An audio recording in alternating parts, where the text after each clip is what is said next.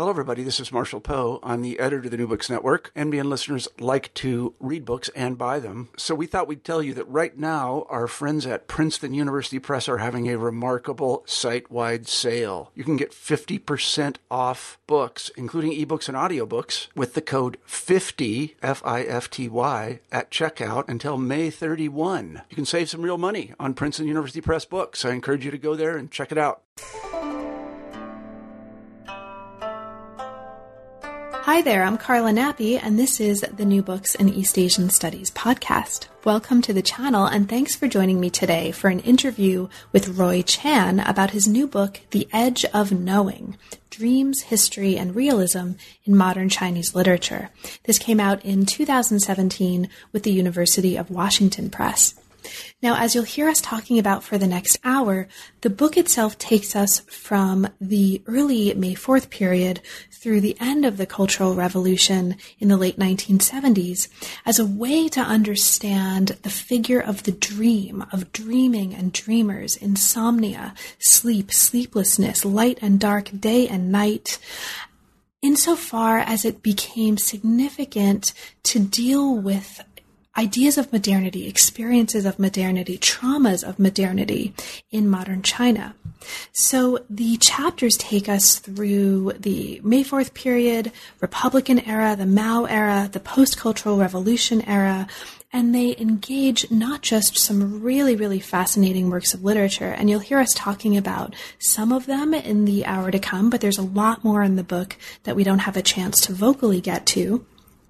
And it also brings to bear to those readings some really interesting theoretical resources that include semiotics, psychoanalysis, studies of Russian formalism, and you'll hear us talk about the significance of Russian literature, um, to Roy's own background and to the approach that he brings to this particular book. You'll hear us talking um, about other sorts of theoretical resources like Wittgenstein, um, and he also brings Marxist studies and affect studies along with many other theoretical resources to bear on the project. So it's a very thoughtful um, kind of approach to understanding dreams and dreaming. And for those of you who are particularly interested in ways of engaging theoretical resources to readings of Chinese literature, this is going to be a particularly rich study for you. By the end of the book, Roy leaves us with thoughts on the importance of what he calls paying attention to the affective materiality of literary text in order to discover the aesthetic resources for articulating hope. And throughout the conversation, you'll hear the significance of the relationship between politics, materiality, embodiment, literature, language, and aesthetics um, coming up in the context of the individual chapters. So, with that, I will leave you to it and just say thank you so much for listening, for being here, for the support of the channel that your listening constitutes, and I hope that you enjoy.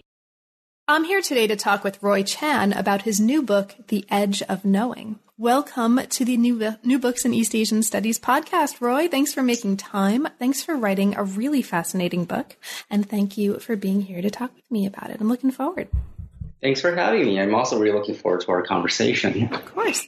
So, Roy, let's start at the beginning with the big traditional question. What brought you to work on China and why modern Chinese literature um, specifically as your academic field?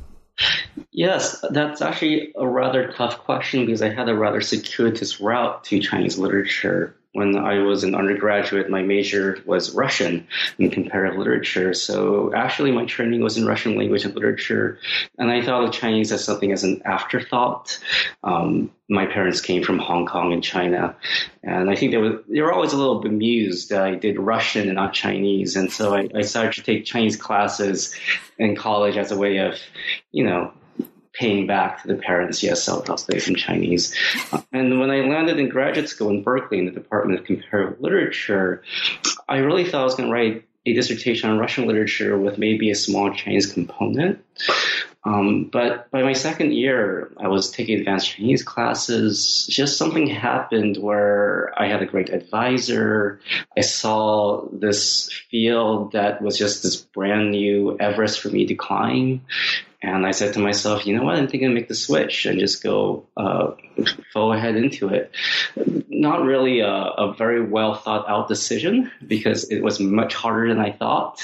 I had no idea what I was getting into, but I was just driven by this passion, I guess. And so I just went ahead and took it on. Um, really had to work on my language skills, which were not that great. Mm-hmm. Um, but, but I made this commitment that I was going to spend the foreseeable future in the China field. I had done modern Russian literature, and so it seemed natural to do modern Chinese literature. And in many ways, you know, I hesitated for a long time from my childhood on to really study Chinese because I thought about my own upbringing. My parents left uh, Hong Kong and China to seek opportunities in America. And when I was growing up, China was always this place that Thank goodness I wasn't born there. Thank goodness I didn't grow up there because China was always associated with poverty, associated with backwardness, so to speak. And so, as a Chinese American kid growing up in Seattle, you know, China was always that kind of place that you didn't want to think about because you didn't want to think about the fact that very likely I could have grown up there and not in Seattle. And so, in many ways, pursuing modern Chinese literature and thinking about modern Chinese history was really my attempt to come to terms with where I came from. Mm-hmm. Uh, in that sense, to, to understand, to confront what happened in modern Chinese history that eventually caused, for whatever reasons, my parents to leave and come to the United States. And so I think that for me was a big draw, was this almost, you know, I don't want to personalize projects too much, but it was almost therapeutic to come to terms with one's own culture, one's own heritage. And in many ways, working with modern Russian literature and Soviet literature, where you have a nation that's also undergone tremendous upheaval, prepared me to deal with the upheavals that happened in China. And so that's kind of how I got into the modern Chinese field. That's so interesting um, to hear and also inspiring on lots of different levels. So it's um, interesting to hear that your background was in Russian literature because, as we'll talk about over the course of the hour, Russia and Russian literature does come up quite a few times in the book, right? So this actually is starting to make a lot of sense. And also um, just hearing your own process and coming to this uh, project, it also, you know, kind of reminds me that as adults, like adulthood is often a process of trying to find ways to come back to ourselves, right? And to, to figure out who those people are. Yeah. And it's funny because I, I kind of have said this when I was beginning this project. I, you know, you don't know, uh, we, we know not what we do. Uh, and it's until really this book, you know, was published and was finished that I was really able to kind of understand that trajectory. Mm-hmm. Uh, and so it's really interesting when, in the end of it, you realize why you started in the first place. So the subtitle of the book is Dreams, History, and Realism in Modern Chinese Literature. So this brings me to my next question, Roy. Why dreams? How did you decide to focus on that as the core of this project? yeah, so I've always been fascinated with dreams since I was a child. Uh, what does it mean to have dreams? What is that experience like? Um, you know, my very first, uh, the very first piece of writing that I ever got recognition for was when I was 14 years old, and I won my grade division of a statewide Holocaust essay contest. And uh, and, I, and so I wrote an essay about insomnia uh, what it's like to not be able to sleep because of the horrors of history. And so dreams and nightmares are something that have always been a big part of my life. Um, and in a scholarly fashion, I've always been interested in the ways in which dreams are a way of experiencing another world, perhaps, another way of being. But on the other hand, when you think about what a dream is, it causes you to reflect on the present conditions of your own being and your own existence. So dreams are this really powerful heuristic device where we reflect on the very conditions of our being. Um, and I say that with a caveat because I've met a lot of people, my present partner included, who actually don't have very vivid dream lives. They don't really dream very much. And so it's important not to universalize. Everyone has dreams. Um, but in most cultures and most societies, dreams do play a, a, hugely symbolic role. And so I want to explore that because it was fun for me. Um, and then in 2005, I believe, I was spending the summer in Beijing and they were preparing for the 2008 Olympics, and I noticed that the slogan was. Um, uh, 同一个世界，同一个梦想, uh, one world, one dream. And so I was really interested that this dream rhetoric, this dream figure was being proclaimed on this large scale. And I just finished a seminar on Hong Meng, on Dream of the Red Chamber. And so I've been thinking about dreams in the Ming Qing era. And so putting those things together brought me to starting on this project of mining and examining the figure of dreams in modern Chinese literature. So the project started as a PhD dissertation, right? That is correct. So let's talk about that transformation. Um, were there any? Uh, what was the transition from dissertation to book like, and were there any major ways or notable ways for you that the project um, and or its structure significantly transformed in the process from one form to the other? Yes. Um, so there was quite a bit of distance in some ways. Um, between the dissertation and the book. Um, first off, I abandoned the dissertation for almost a year after That's I finished really it. Really smart. That's really, um, really good decision. Because I exactly I wanted to work on a second book project, and I figured I was exhausted from the dissertation. I'm going to go ahead and start the second book project so I can just think about something else.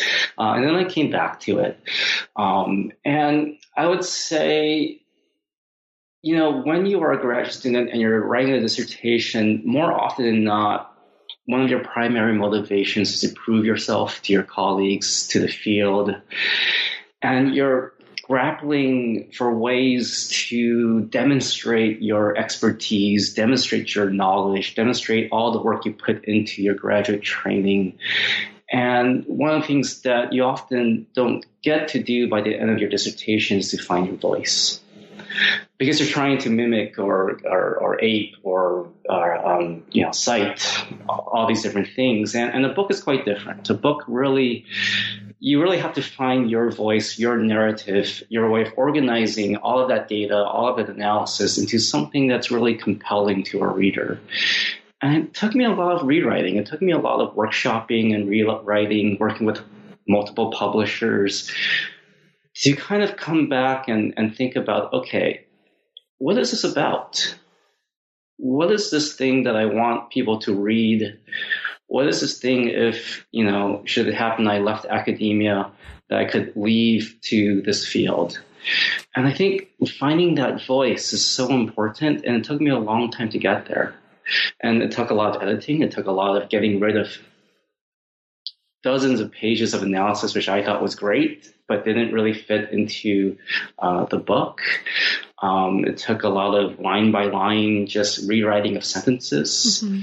Um, I had a wonderful editor with the publisher who read every word of my manuscript and gave me frank feedback, and that was just so helpful. Mm-hmm. Um, and it was also about crystallizing the conceptual architecture of the book. You know, when you're writing a dissertation, there's lots of ideas.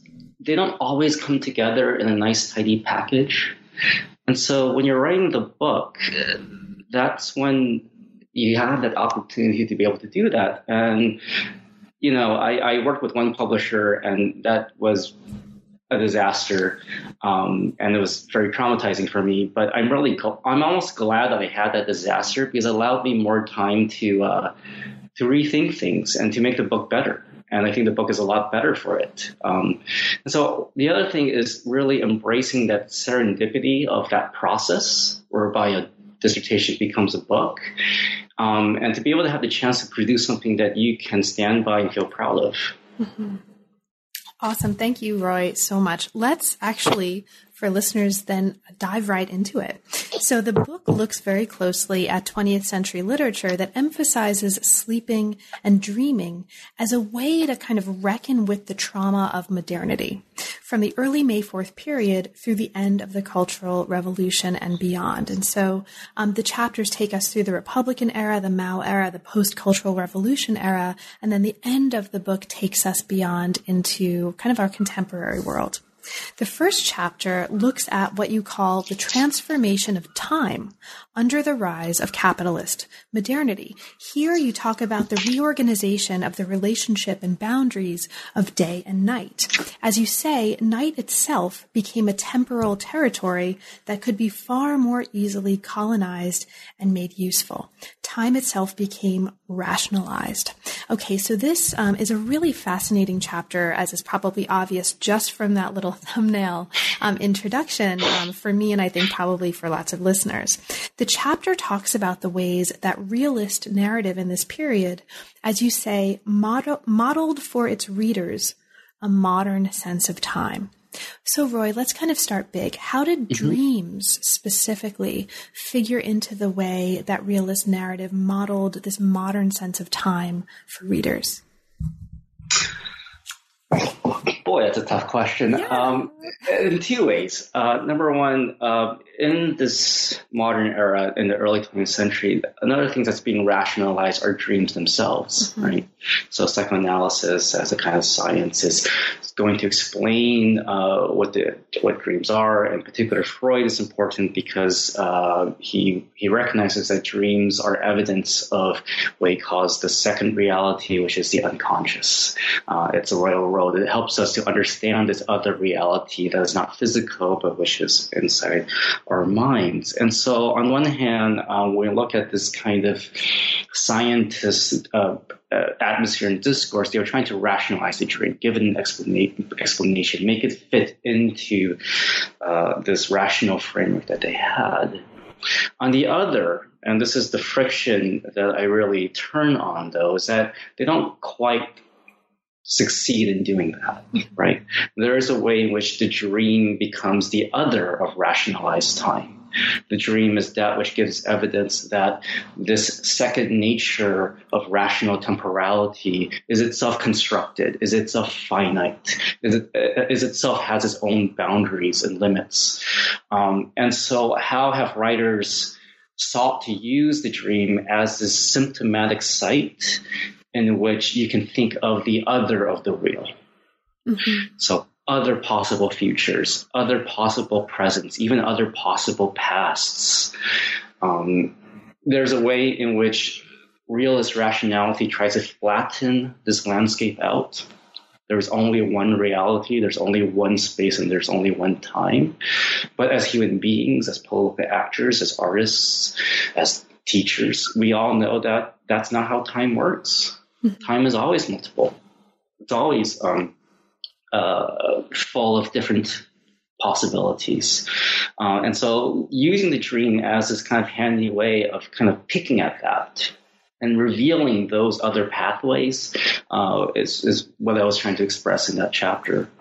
That's great. Thank you so much. And it ties together so many of the threads in the chapter, right? And as you say here, um, and I'll just kind of throw this out there for listeners, dreams begin to figure really prominently in May 4th writing, right? And much more prominently than they had before. And you take us through these sorts of, um, these two impulses that you just described. Mm-hmm. One, to bring dreams under the purview of science as a way of modernizing them. And you, you, I think, look really, really interestingly at the relationship between that and the engagement um, with Freud's theories, right, and his ideas of mm-hmm. dream interpretation, but also the kind of other impulse to work with the enchanting power of dreams. Right right? Um, so this chapter is really, really interesting, I think, in particular for any listeners who are into reflections on modernity and time, um, who want to learn a little bit more about psychology and psychoanalysis as they animated um, Chinese literature in this period, um, and also just kind of thinking about the connection between desire and reason. Mm-hmm. And you, you, that's another really interesting part of what's happening here. I think you're sort of locating desire within this larger kind of rationalizing and reasoning project. Mm-hmm. and if it, yeah, I, can I just add yeah, yeah, one sure. thing to that? So you talk about reason, desire, mm-hmm. and one of the things uh, when I talk about modernity um, is that we often think of modernity as disenchantment, right? This is the kind of Weberian kind of we're disenchanted with. Uh, uh, you know, we've left superstition, we've entered this, and of course, I think when you look at, at modernity, what you find is this dialectic between disenchantment and reenchantment, right? Um, and one of the most interesting things that I argue in May 4th is that how science became its own enchantment. It became its own enchanting discourse in one way or another at the same time that it was claiming to dispel um, all forms of superstition and enchantment. And so I think really thinking through that um, dichotomy, dialectic between reason and desire, between rationality and utopia, I think is very important for really getting a grasp of what modernity feels like. Perfect. Thank you so much. That was exactly what I was going to ask you to talk about, actually, is the desire, reason, and science um, nexus. So let's move from here to the second chapter, which is also completely fascinating. Chapter two looks at a collection of prose poetry by Lu Xun. Now, this collection, um, call, I'll just use the translations for listeners who um, may not read Chinese, right? Wild Grass. It contains 23 prose poems that Lu Xun wrote between 1924 and 1926, and it was published as a book in book form in 1927. Now, the form of this collection is really, really fascinating, and you talk a lot about it and about its importance here in the chapter. Um, so the the form of a prose poem itself is really fascinating, um, and you also talk at a different scale about the dream form of Wild Grass um, mm-hmm. as a collection. So Roy, here's where I hit the ball back to you. Can you okay. talk about um, what you find to be most interesting and important about the form of Wild Grass, um, either at the you know at the scale of prose poem or at the kind of dream form scale of the collection itself? Yeah. Um, so for me, what I would say is really important is very often when we think about literary text, we separate between its form and its content. And so its content is that, you know, what, what is it relating to us? You know, what social reality might relate to us, especially if it's realism. And form is kind of this, um, the way that things are organized. It's often seen by conventional readers as being somewhat ornamental. Um, and then dreams. Now, dreams are often seen as mere flits of fancy, fantasy. It's not reality. Um, and so, one of the things I, I, wanted to highlight in this chapter in grappling Lu prose poetry is that this thing that we call form, this thing that we often think of as, as being merely ornamental, as encapsulated as a dream, might be another way of coming into contact with the reality of social existence. Um, and so what I'm saying is that there is this kind of realist naivete that if we are confronted with social reality, we will recognize it, we will understand it, without thinking about how that social reality is mediated through form itself. That without bodies, without form, without shape, without some kind of aesthetic contact, this relay of social information doesn't work. And what I find, and my argument with, with this prose poetry, which is which can be very hallucinatory, very ethereal, very kind of otherworldly, is that it's really exploiting this idea that it is form that makes us notice. It is form that makes us realize the world in which we live. And so, you know, he writes these these prose these prose poetry pieces, and the very end, the very last um, prose poem is is figured as an almost kind of awakening from dream. Um, and he's at night and he's writing, and he's talking about how literature reminds him that he's living among men, 活在人间 and that's a really interesting idea, right? The idea that it is form that brings us back to the people. It is form that brings us back to human existence, brings us back to Renjian. And one of the things I'm trying to argue is that this is what this, this collection of prose poetry does. It's really kind of hit on this idea of how do we come to know social reality um, and how do we do it through form. And in fact, um, one of the really interesting points you make here, um, I think late-ish in the chapter, is you say that this dream form illuminates what you call the twin concerns of the realist mode. And this is in the words of the book, the imperative towards social empathy and solidarity, as well as the need for critical insight into social reality. So what it is to be a social being um, is kind of all over um, this chapter. Did you want to say a little bit about that, or there's sort of these twin concerns, right? The yeah, yeah, you know, and it goes back to that first chapter, thinking about the unity of reason and desire, mm-hmm. right? Um, that that there has to be a, a, motivation for it. I mean, we don't come to these. We are human beings. We don't come to these things like robots without any interest. We come interested into the world. We come interested. Um, as social beings. Um, the, the, very communicative act of, of an addresser and addressee is an interested situation. Um, and yet, on the other hand, we also need to be critical about it and make sure that this this particular configuration is proper, it, it, it works, or maybe needs to be renewed. And I think that, for me, is what Lu Xun is trying to tell us. It's that you know it's all well and good to say uh, I sympathize with the poor, so I'm going to lift them up through my writing. But then you have to also interrogate your own reasons for doing that, right? Your own motivations uh, for inserting yourself into that situation. Um, I was very inspired by the work of the late Marston Anderson and his book, The Limits of Realism, where he deals quite uh, prominently with this this ethical quandary in Lu Xun's work, and, and, very much inspired me. And people can see the influence of uh, Marston Anderson's work on me. Um, and so I was just trying to take it a step further and really think about how form, rather than something that we might think of as limiting, can actually be revelatory. Mm-hmm. Now, these concerns become really, really clear when you look in this chapter at what you call the somatic orientation of the work, right? And you talk mm-hmm. a lot about the relationship between language and bodies. Mm-hmm. One of the um, pieces of the work that receives special attention in this context is a prose poem called Tremors of Degradation. Mm-hmm. Would you, um, as a way to kind of give listeners a sense of um, perhaps an example of the kind of work that comes up here in the book, um, could you say a little bit about that, the tremors of degradation, and for you, what's most important or interesting about what's happening there in the context of this larger conversation? Sure. Um, it, it's, a, it's a rather short piece, and yet it's rather complicated to try to summarize exactly what's going on. But a lot of these prose poems have a first person narrator um, who we might take to be Lu Xun himself, who's having these dreams or having these kind of visions. And so it uh, starts with him in bed. we see Lu Xun in bed and he's having a dream uh, where he sees this scene of tragedy of a single mother uh, who's trying to feed her daughter. Um, and we gather that she's probably a prostitute of some kind.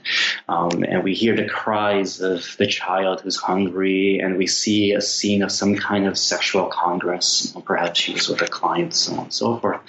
Um, and then all of a sudden, uh, we see Lu Xun wake up from this dream and realize, oh, that was just a dream. Um, don't worry about it. I can kind of move on. But then he goes back to sleep and he dreams again. And he dreams basically about the same situation, except that we fast forwarded like 10 years or so, where the daughter is now grown, um, uh, is married to a man, they have a son, and they're basically throwing out her mother, who's now elderly, throwing her out of the house because she um, is so shameful for having been a prostitute. Um, that's what we can gather from this this prose poem, and then this this um, so this woman this who's now elderly kicked out of her family house. Um, she starts to tremble and quake, and she screams this primal scream of desperation, and the ripples of her body just dissolving into, the air cause the, this this havoc in, in, the world, and it uh, wakes up Lu Xun, and he wakes up, and um, and and, uh, and he wakes up in this terror and he realizes that um, his hands have been pressed against his chest, and that's actually what somatically caused him to wake up. What I find so interesting about this prose poem, and with many of these other prose poems, is the ways in which this narrator is an embodied narrator.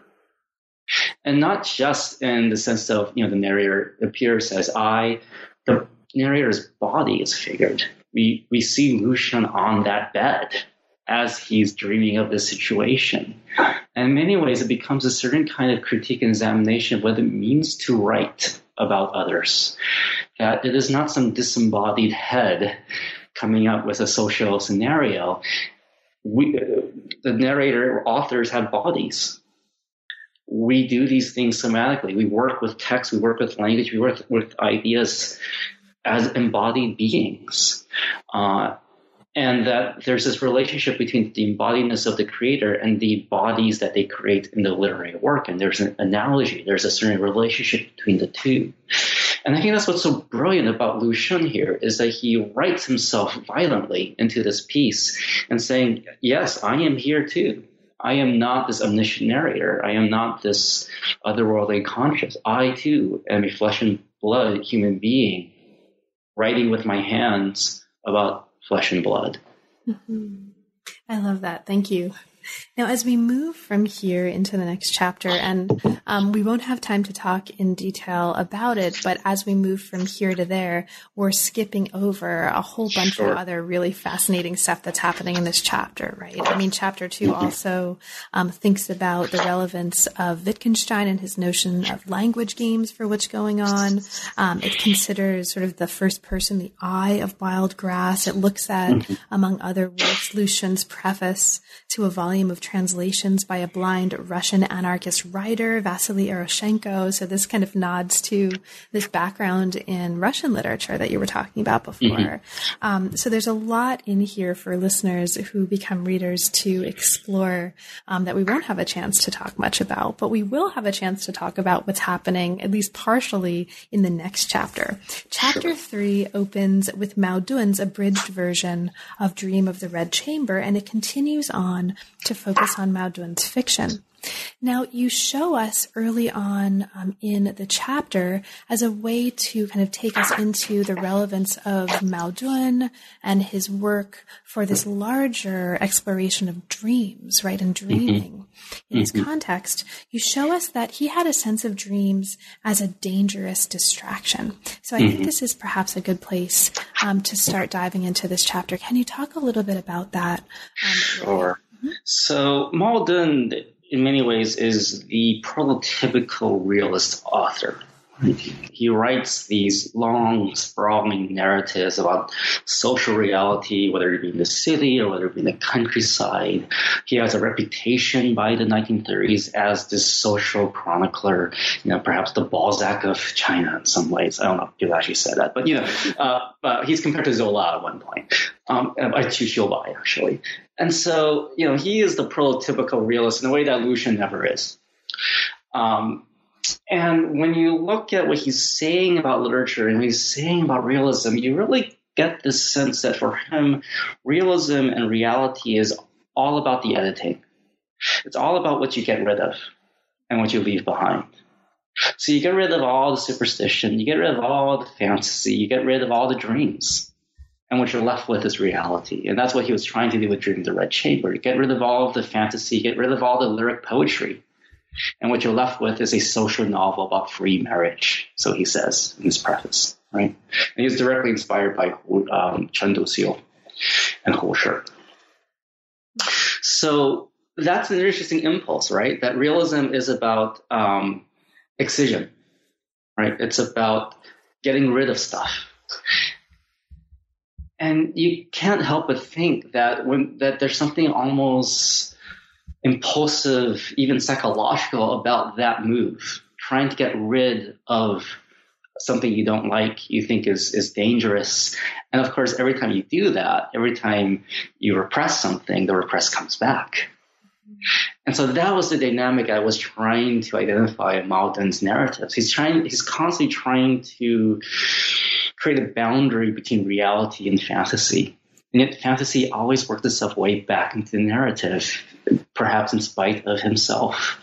Um, and it was, it's that dynamic um, that I try to kind of analyze. You know, a lot's been written about Mao Dun's depictions of women, and that women are often uh, these objects, these uh, figures of unrestrained desire. Uh, they suffer because of it, and they have to be disciplined to understand reality. So there's this weird way in which reality and fantasy is gendered in Mao Dun's texts, right? Reason and rationality and narration is very masculine. Dreaming, desire, sexuality is very feminine. Uh, some have argued that this betrays Mao Dun's uh, misogyny or Mao Dun's kind of lack of enlightenment when it comes to kind of gender issues. Uh, what I try to show is that what if we saw this, you know, the hysterical women in this text as symptomatic of another kind of hysteria, and that's the hysteria of the text itself. This text is trying to create this artificial divide between reality and fantasy, and using the women characters as the literal sacrificial victim, which is a term he uses in one of his novels, uh, a sacrificial victim for the very desire that realism has to disavow. Mm-hmm.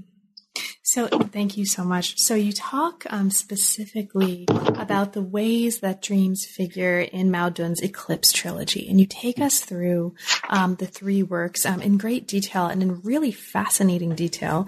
And those works, for listeners who haven't yet become readers, are Disillusionment, Vacillation, and Midnight. Um, and there's a lot going on here, right? In the in the case of Disillusionment, um, you talk among many other things about the significance of dreaming as it's associated associated with the heroine Jing. Mm-hmm. Um, in Vacillation, you bring us into, I mean, this is a kind of key scene. Um, anytime I have conversations about Mao Dun, right? Um, a, a, scene in which Mrs. Fong, one of the characters, imagines herself as a spider. Um, and in Midnight, you talk, um, among many other things, about the connection between dreaming and the economy. Mm-hmm. So there's a lot. I mean, we could, we could talk for the rest of our time just about this trilogy and dreams within it Roy, but um, as a kind of example for listeners of some of what's going on here, for you, and I'll, I'll keep this very open, um, mm-hmm. what do you find most fascinating and important about uh, what's happening with dreams in this trilogy? Like, is there a moment or a particular work that you find particularly engaging and illuminating insofar as dreams are animating what's happening in this trilogy? Sure. Um, let me just clarify that uh, Midnight is not part of the trilogy of Eclipse. Right. It's right. its own self-standing novel. That's right. Um, so there's a third um, in the trilogy, um, uh, Pursuit, Zhuiqiu, I believe, uh, that I don't uh, really grapple with. Uh, I just really grapple with those the first two um, stories in the Eclipse. Got it. Thank you so much. Um, and Midnight's its own self-standing, uh, long, sprawling novel. Yeah, it's it's it's uh it's what do I think? You know, this is a chapter that I, I pay attention to the least when I think about my book. Although I actually quite enjoy this, I really enjoyed working with this chapter. Mm-hmm. Um, I think in all of it, I think it's this idea of you know, again, this the return of the repressed, mm-hmm. right? Um, the ways in which a text prefigures things that perhaps its creator was not unaware of and creates a certain kind of tension, a certain kind of conflict that manifests itself somewhere. Um, and, and you find that in Mao Dun a lot, and you can't help but find that because Mao Dun was so fastidious about trying to uh, undergird the reality of his text, saying, you know, this is what's real, this is what's important. And yet, in spite of these professions, it nevertheless indulges in fantasy, indulges in dreams anyway. Um, and I, I, find that really interesting, this way in which it really takes us to what I call the edge of knowing, right? Uh, that in the very process of trying to come to knowledge, uh, we create these unforeseen consequences that pop up beyond our consciousness, but hit us later, right? In that sense, he's very different from Lu Xun. Lucian is one of those guys who, the one of the reasons why I think Lu Xun is so brilliant is that he's able to see that. He's able to see both sides of the coin. And, he, and he's constantly showing evidence of that. Mao Dun doesn't really do that. He can't. Because he's so wedded to this commitment to reality and to his what he calls a razor sharp rationality. Um, but as any of us who you know have friends know that anyone who's uh, dogmatic about anything, they will always betray the extent to which they actually believe things are undog- uh, unorthodox or undogmatic. I think that was kind of you know it's this quandary of knowledge in Mao Dun that I was really trying to kind of um, come to terms with. Mm-hmm. Thank you. So let's move from here to the fourth chapter. This is Sleepless Nights in Fast Socialism, Dream Rhetoric and Fiction in the Mao Era. So this looks at, this chapter, chapter four, looks at the theme of what you call temporal disjuncture in the Mao era. Now it identifies three forms of temporal disjuncture, and we won't necessarily have time to talk at length about all three, but I'll name them and then kind of um, ask you to talk about uh, at least a couple of them. So the first first form is what you call a rhetoric of transition. The second form is, um, at least insofar as I, um, I, you know, read it, is the importance of sleep, sleeplessness, rather, as a cultural logic of accelerated socialist accumulation, as you put it here in the book. And then you talk about the form of revolutionary nostalgia. Okay, so mm-hmm. let's um, cut into the first form of temporal disjuncture. This is the what you call a rhetoric of transition. Now, mm-hmm. here to bring us back to the Russians, right? You introduce Nikolai Chernyshevsky's "What mm-hmm. is to be done." Mm-hmm. Now, let's talk a little bit about this. Why did this particular work become so important for the work that the chapter is doing? Why Chernyshevsky? Right. Well, Chernyshevsky is important because um, he's a he's a realist, um, but he's one of those radical realists uh, who was a staunch materialist of the 1860s. Uh, he's very much a radical. Um, Dostoevsky couldn't stand Chernyshevsky, uh, and Chernyshevsky. And when you read "What Is to Be Done," which is um, becomes really this Bible of the radical um, at the 1860s and beyond. At one point, people are using "What Is to Be Done" um, in the place of the Bible at wedding ceremonies. Um, what Is to Be Done is a very bizarre realist novel because it uh, oscillates between um, a typical uh, realist narrative and dream scenes, dream sequences of this utopia. Um, and towards the end of the novel, you have a certain kind of combination of realism and utopia uh, in this wondrous crystal palace in which everyone is joined in in song. I mean, it's a, it's a bizarre novel uh, to the point that most uh, most people who love Russian literature declare it unreadable. And yet, this was the major novel among the radicals. It's certainly Lenin's favorite novel. Um, and it becomes translated to Chinese at some point, and so people know uh, something about what is to be done.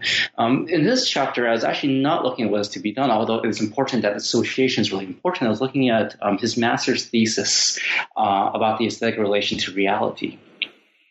And it's a uh, it's a very curious kind of um, text uh, that he wrote um, that gets translated into Chinese um, uh, in 1940. It's in the 1940s by Zhou Yang. And Zhou Yang is well known as kind of the, the lead literary critic of Yan'an and the PRC state. Um, and it's interesting because it gets picked up in the 1950s by Wang Ruoshui in the People's Daily, and he was the head of the uh, theory and propag- theory and propaganda unit of, of People's Daily. He's running these editorials, and and he's quoting from this this this thing about what is the relationship between uh, art and reality, um, as a way of figuring the relationship between where we are now in the early 1950s and where we want to get to in full communism. And the relationship is that art when you see what Chernyshevsky is saying is that when you see a work of art that's depicting some kind of a wondrous landscape or some kind of amazing uh, setting, what it is, it's, it's, saying that reality needs to be made better. It's a, it's a spur, um, a, a kind of agitation that reality hasn't caught up yet, and that we need to make reality beautiful. Because for Chernyshevsky, the real source of beauty is not in form it is in life and reality itself right um, uh, he says beauty is like um, and so th- these weird materialist aesthetics of the 1860s, and of course, Dostoevsky is answering people like Schiller, Hegel, uh, as well as the Russian critics of the 1840s and the Stankevich circle and all of them folks. He's also saying, you know, um, beauty is to be found in revolution beauty is to be found in the social and in transforming the social into some kind of perfection. So to see Wang Ruoshui kind of quote from that piece and use it to talk about China's transition into uh, uh, socialism and communism, we see the ways in which aesthetic form it's really, and you can argue, is at the heart of the political imagination for them, right? Mm-hmm. That aesthetics wasn't simply a tool of, of political indoctrination, as is often we read about socialist realism, but really what they're trying, what I think they were trying to say is that politics itself has its roots in the aesthetic. Mm-hmm. The aesthetic as that which makes us realize what is to be done, what we have to do, and how we get from point A to point B. You also talk in this chapter about the importance of temporal compression mm-hmm. and its relation to something called fast socialism. Can you talk a little bit about that, Roy? Absolutely. So with Wang Ruoshui, this is 1953. This is when the PRC is getting a lot of um, aid from um, the Soviet Union, and the Soviet Union is kind of shepherding PRC into socialism, right? Obviously, by the end of the 1950s, that is not the case. Uh, we have tensions that will lead to the Sino-Soviet split of 1960. Um, and what you have is this transition of rather than this kind of gradual transition where we'll be tutored by these Soviet experts, instead, you know, we the Soviets are not our friends anymore. We have to do it alone um, on the basis of our own resources. And this kind of thinking, of course, leads to the Great Leap Forward. We're going to torpedo ourselves into modernity simply based on the reserves and resources that we can somehow extract from ourselves. And so, in this frenzy of what I call, you know, accelerated socialist accumulation, um, uh, and you you have the sense in which time becomes compressed. Every single second is productive. Every single second has to be mined for the value you can um, produce out of it. And what I argue happens in the literary imagination is this temporal compression where day becomes night and night becomes day. So those typical divides of the diurnal cycle whereby a person works and then rests gets collapsed in the literary imagination of the late 1950s and early 1960s. And so you have stories about the night shift um, you know, one of the stories I look at is about a woman tractor driver and how she only works the night shift uh, and sleeps during the day. And so I was really interested in how literary text completely refigured the way in which you organize a day in order to to meet these productive imperatives of fast socialism. Mm-hmm. Thank you so much. And the chapter also um, along these lines, I think, oh, there's Canada. there's, yeah. Oh, Canada, this is what happens when you are on the water. Thank yes. you, Canada please. Okay, so we are in Canada, or I am in Canada, at least, listeners. Um, but I was saying, what's really interesting um, is that along these lines, when you're talking about um, this kind of reorganization of diurnal, diurnal patterns and day becoming night and vice versa, you also show us the ways in which light becomes a really central trope at mm-hmm. the heart of what you call the ideological fantasy central, or an ideological fantasy central to the Mao era. And you talk about um, kind of in the physical world the significance of illumination, right? Mm-hmm. Constant mm-hmm. illumination and, and, sort of physical light. Um, did you want to talk about that uh, a little bit? The significance of light and um, illumination um, to what's happening in this literary context that you're taking us into? Sure. And with uh, the illumination, I was very much inspired by Wolfgang Schivelbusch's book, um, Disenchanted Night, thinking about you know modern lighting of the city mm-hmm. uh, in Europe uh, in the in the 19th uh, century. Um, but when we look at the PRC, you know, um, I always show uh, a poster to my students um, of um, light bulbs literally coming to the countryside, and these peasant women who are so joyful to have a basket of light bulbs, right? Um, and so and so there was this very practical reason to bring electricity to bring light to the countryside right? You know so that so that they would have light. And also that you could work the land at nightfall. You could you could be productive at night rather than just kind of going into slumber.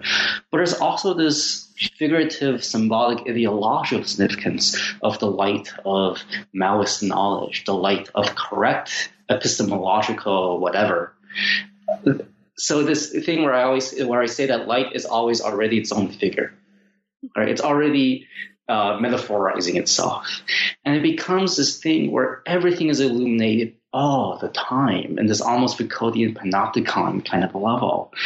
And so where can you hide from this light? Um, and illuminates everything so that there are no divides. There's no divides between day and night. There's no divide between the unconscious and the conscious. Uh, there's no divide uh, between rooms of a house because you have canteens where everyone kind of eats together.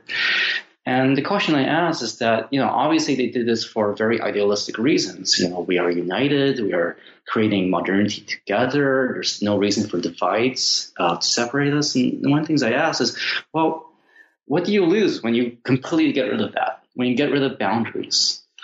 Um, when you get rid of, say, form, right? Because form, literary form, is a kind of boundary. It creates different spaces. And in what ways that this kind of ways of creating other spaces, like a dream, is actually really central to critical thought. It's really central to the renewal of thinking. To have, you know, a room of one's own, so to speak. And so what I was trying to do was kind of think through both. You know, on one hand, it wasn't that there is this, this, idealism that, that is really kind of powerful when you look at the late 50s. Um, they weren't doing this out of malicious reasons, right? Um, but, but there was this deep, deep idealism. You know, on the other hand, there's this, this really kind of troubling and, and really tragic idea that, well, well, if you get rid of all these boundaries, um, you're left with nothing. Mm-hmm. Thank you. And that also, I think, really nicely evokes a theme that's run through our entire conversation, I think, um, which is the sort of um, edges and boundaries and twinning and kind of the dual nature of a lot of what we've been talking about. And I mean, for me, this conversation is really bringing that out in relief um, and sort of helping me to understand that as a central theme throughout the book, I think. Um, so as we move forward, you talked about a room of one's own. That makes me think of Virginia Woolf, which makes me think of women in literature and brings us, I think, really nicely into one of the central concerns, at least as a result of my reading of it, that we see in chapter five. Now, chapter five takes us into the end of the Cultural Revolution after the death of Mao, and it focuses on critics and critiques of Jiang Qing, who present who positioned her, and this is the critics positioned her, as what you call a hysterical dreamer who fell for her own novelistic conceits. This is a fascinating chapter. And the mm-hmm. chapter mm-hmm. focuses on the stories of Zong Pu. Can you say a little bit um, for listeners who may not be familiar with Zong Pu um, and Zong Pu's works about why her work is so important in this context? What drew you to her work in particular, um, and why highlight it like this to do the work of this chapter? Right. So when I was putting this project together, I came upon this story from 1978 called A Dream on Strings, by Zong Pu. And I, I was gripped because, you know, the word dream was in the title. And when you look at the Maoist era, right, the Mao era from 1949 to 1976, very few stories are about dreams. Um, that is not something that was emphasized um, were dreams. And if you use the word dream, it was only as a metaphor for the socialist reality to come, or it was a metaphor to talk about imperialist hallucination. Right? And so to find a story from 1978 that has dream in the title, and it wins some award actually later that year, uh, it tells you that something's important, something's going on there. And so I, I, I looked into this figure of Zong Pu, who, who she was and, and, what's going on. And, and she was the daughter of Feng Youlan, um, a very famous professor of Chinese philosophy, um, uh, who was educated uh, under John Dewey in the United States, who returns to China um, after 1949 to help um, create a, build a new China. Um, and his daughter Zong was an English literature scholar, or is an, yeah, that's what she did, and um, a very gifted writer. I mean, absolutely comes from this very cultured family. Um, and she makes her de- debut in 1957 uh, with this story called Red Beans, uh, which is a story that is set in the civil war between the nationalists and the communists on the eve of the communist victory.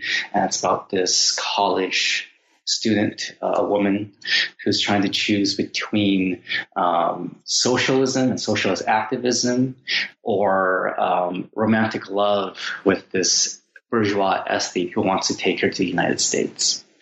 Uh, and of course, she makes the right choice. She chooses socialism and she never regrets it. So it's a really interesting it's really interesting the ways in which this this writer was trying to think through personal life and emotion and desire and dreams, um, what we might call women's literature, with these very grand, epic, political um, imperatives of their time, and doing it in a way that I thought was just really, really sensitive and intricate and um, thoughtful in a way that I just don't find in a lot of other texts written in the socialist era. There's a way in which Zongpu was able to kind of straddle the line between a bourgeois novel, so to speak, and socialist realism and that she's playing that edge very deftly and with great sensitivity. Now, unfortunately, during the anti-rightist movement, um, Red Beans was was uh, heavily criticized, and Zongpu had to um, undergo some kind of re-education for that. And then during the Cultural Revolution, Zongpu, because she was a daughter of Feng Youlan, uh, they were both persecuted uh, uh, severely during the Cultural Revolution. So she she ran afoul of the uh, more more uh, uh, blunt dictates of the aesthetic policy of the times, um, and her work shows. Right, she's able to kind of grapple with different forms, different um, registers, all in the same text. Uh, and dreams feature prominently in both of these texts as again, these other spaces for thinking about um, temporal possibilities of the future in a way that you don't really see in a lot of the literature of that time. And that's why I find her so fascinating. The ways in which she's thinking about that dichotomy between dream and reality, but also about personal life and public life, political life, uh, between art and the social. Um, she's really kind of going back and forth constantly between these these binaries, which are such uh, binaries of what it means to be modern. Mm-hmm. You say um, uh, specifically, and this is a really, I think, interesting part of the chapter, that her stories, um, in the words of the chapter, provide an insightful way to imagine an affective, women centered politics. Now, how does this contrast with the way that other critics were approaching their criticisms of Jiang Qing specifically? Um, and you talk about this a lot right at the end of the chapter as well. So, could you say a little bit about that sure. for listeners? So, it's really interesting when you look at the criticism of Jiang shortly after she and the Gang of Four are arrested. All of these critics, literary critics, um, but also political critics, are, are basically pinning all the blame on Jiang Qing, right? And she was convenient because she was a woman. This is what happens when you have a woman who's head of state, right? And we also see this in the trial, the ways in which her femininity becomes an easy target. So we need are rational men at the helm, not not this hysterical woman who who was an actress, by the way. So that was even worse, right? Uh, she was an artist.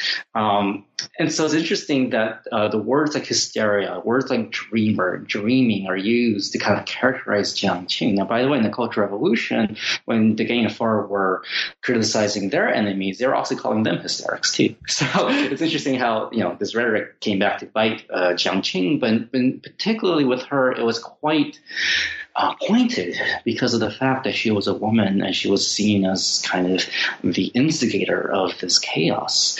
Um, and so you have this sense in which um, uh, the critiques of Jiang Qing and the critiques of the Cultural Revolution that emerged in the late 1970s, there was a real gendered thrust to it.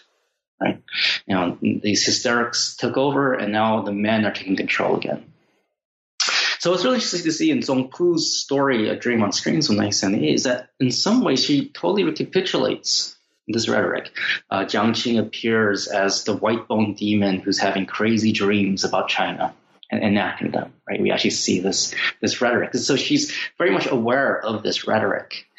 And yet, the hero, the heroines of this story are these two women: an older woman um, from the earlier revolutionary era who's a cello teacher, and this young orphan whose parents have been basically murdered by the Cultural Revolution, um, who comes to this older woman for cello lessons and it becomes this this this interesting kind of confessional space between them. I mean, there, there's moments in this in this story which I, I felt like I was watching a lifetime movie.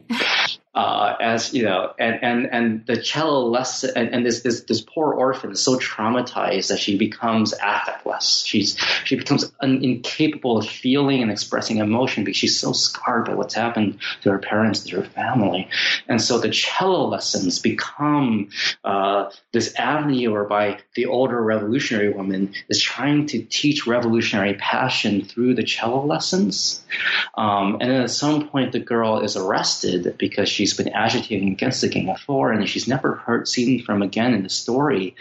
And the end of the story is this older woman having a dream that takes place at Tiananmen. And it's the girl playing a concert for all the souls of the Cultural Revolution, playing a cello.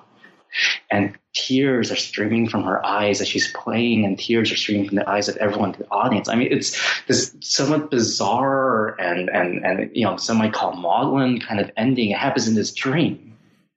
Um, but but I, I, find it to be really fascinating and powerful. This this idea of the way in which dream, the body, emotion, music, Tiananmen, and space all come together in the conclusion of the story. It's a, it's a I think for me a very powerful allegory but one that promises a future that has yet to come.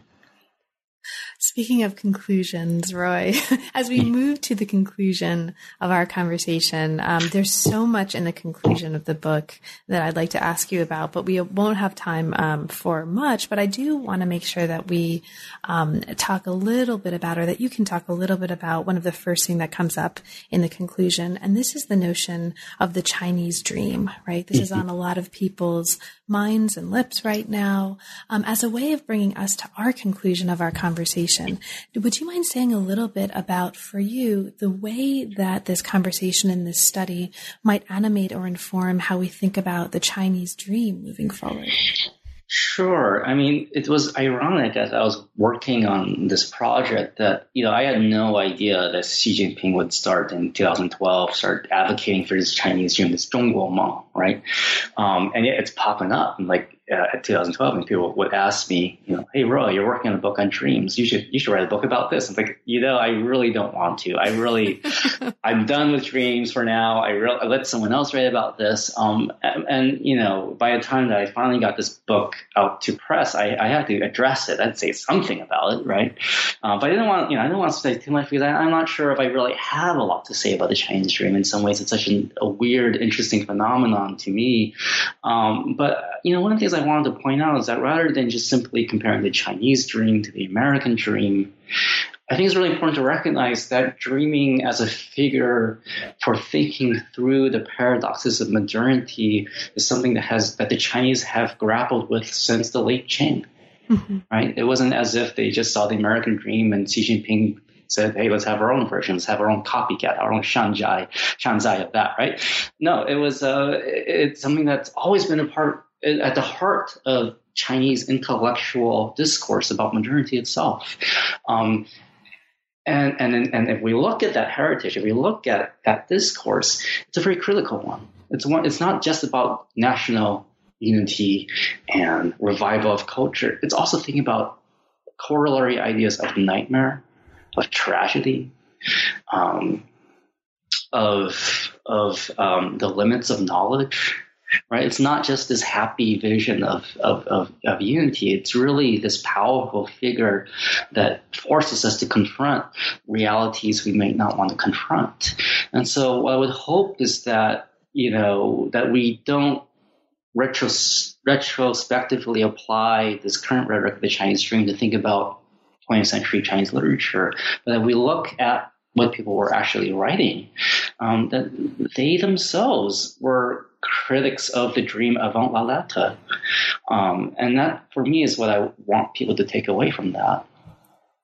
So, Roy, now that we are at the conclusion of our conversation, and thank you so much for what I think has been a super fascinating way into the book, um, is there anything in particular that we didn't have a chance to talk about or that didn't come up, but that you'd like to mention for listeners before we close? Um, I would like to mention that um, the cover was of this book, which shows the backside of a ginormous panda, It's was not my amazing. idea. it's amazing. Uh, it's it a, there, there is a crack team of uh, uh, designers in University of Washington Press, and they were the ones who proposed this idea to me. And it took me a few days to really think of: Do I really want a panda's backside uh, as the cover of my book? Um, but the more I thought about, it, the more I fell in love with this chunky panda, and and actually, I think it really captures a lot of the themes of this book. It's tragicomic. Um, it's about limits. Um, it's about looking at the verso rather than the recto. Um, and so, in many ways, I've, I've really grown to love uh, the cover because it really does encapsulate a lot of the paradoxes I, I try to explore. And I tell friends that, you know, if you need a reason to buy an ac- academic monograph, people will talk about this when they see it on your coffee table. So get the one with the panda. uh, so that, that's all I will say. Uh, I, I will say, like, I love the panda's backside. So I'm completely in favor of the chunky panda on the cover. Um, and I will say for listeners, yes, get a copy of the book so that you can have the chunky panda. Even if you're not at all interested in dreams, it's worth it for the chunky panda.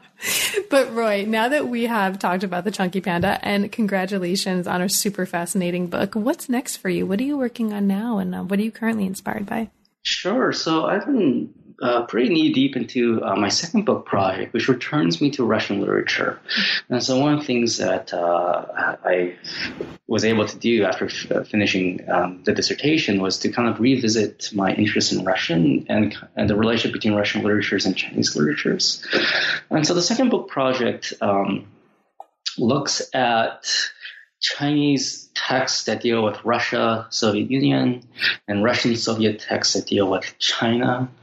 Um, and the proposed span is from uh, really the late Tsars, late Qing period, all the way to the end of the Cultural Revolution.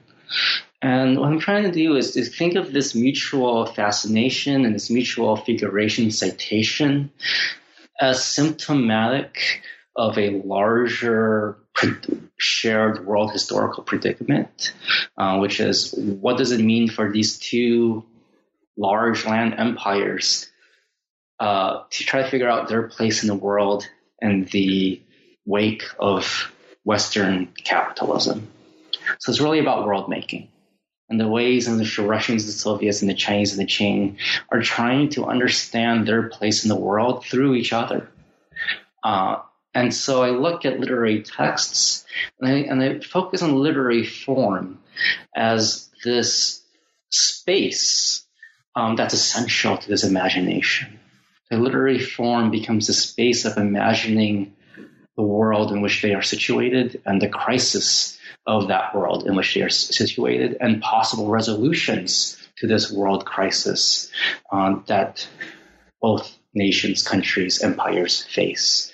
And the ways that these various authors in this long decade, both from Russia, Soviet Union, and both and from China, are using the space of literary form to reimagine um, this paradox and this predicament.